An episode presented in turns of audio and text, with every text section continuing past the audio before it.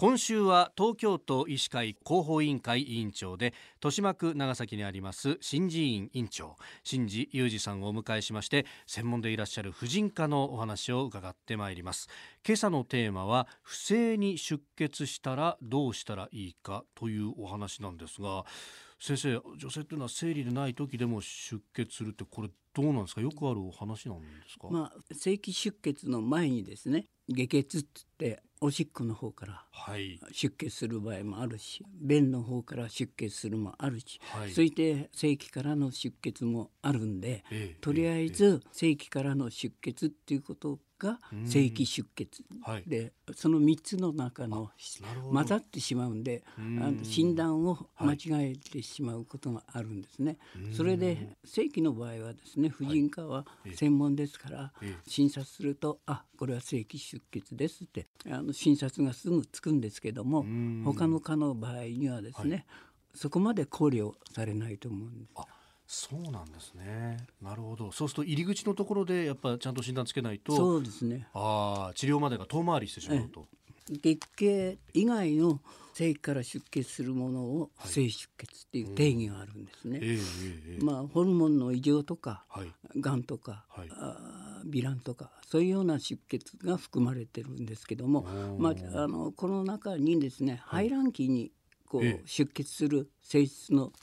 女性があるんですね。そうなんですか。いわゆる卵巣が排卵した時に、そこに血管が近かったら動脈みたいなとこから出血してお腹の中から今度は卵管が伝わって、はい、膣に降りてきて、正規出血みたいな、その場合は生理と生理のちょうど間ですから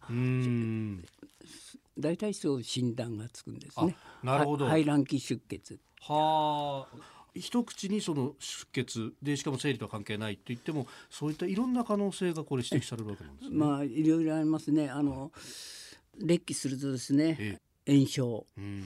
それからホルモン異常、はい、良性の腫瘍。子宮秩部のヴィラン悪性腫瘍。それから妊娠に関係するものが。これ中には人命にも関係してくるような重大な出血でもあるわけですか？あの、まあ、正規出血っていうのは婦人科医で避けては通れない症状で、やっぱりそこで一番重要な疾患であるあのがんを見落としちゃいけないということですよね。なるほど妊娠でも出血する場合には子宮外妊娠がお腹の中の出血が外へ出血してくると、やっぱり命に関わる病気ですから。まあ、最近はあの子宮外妊娠でも超音波診断を初診の時に皆さん行うんで、えー、赤ちゃんの入っている袋が子宮の中にあるっていうことを確かめて妊娠経過を見るようになったんで割合そういう子宮外妊娠を早期に見つけることができるようになったんですね。その辺もやっぱりこう技術の進歩とかそうですね。でホルモン異常の場合はですね、はい、やはりあの排卵がなかったりすると生理の時以外のずれた場所で少量の出血があったり多く出血したりすることがあるんですね。そういうののこの診断をつけるっていうのは機械を使ってやるというのが主流まああのまあ機械だけに頼らないで、まあ総合的に判断することが重要になってくるんですね。まあ妊娠でないっていうことをまず尿で調べて、はい、でで超音波で見る場合には、はい、卵巣が腫れてるか子宮が腫れてるか、そういうことで腫瘍を除外していくっていうことでまあだんだん詰めていくっていうか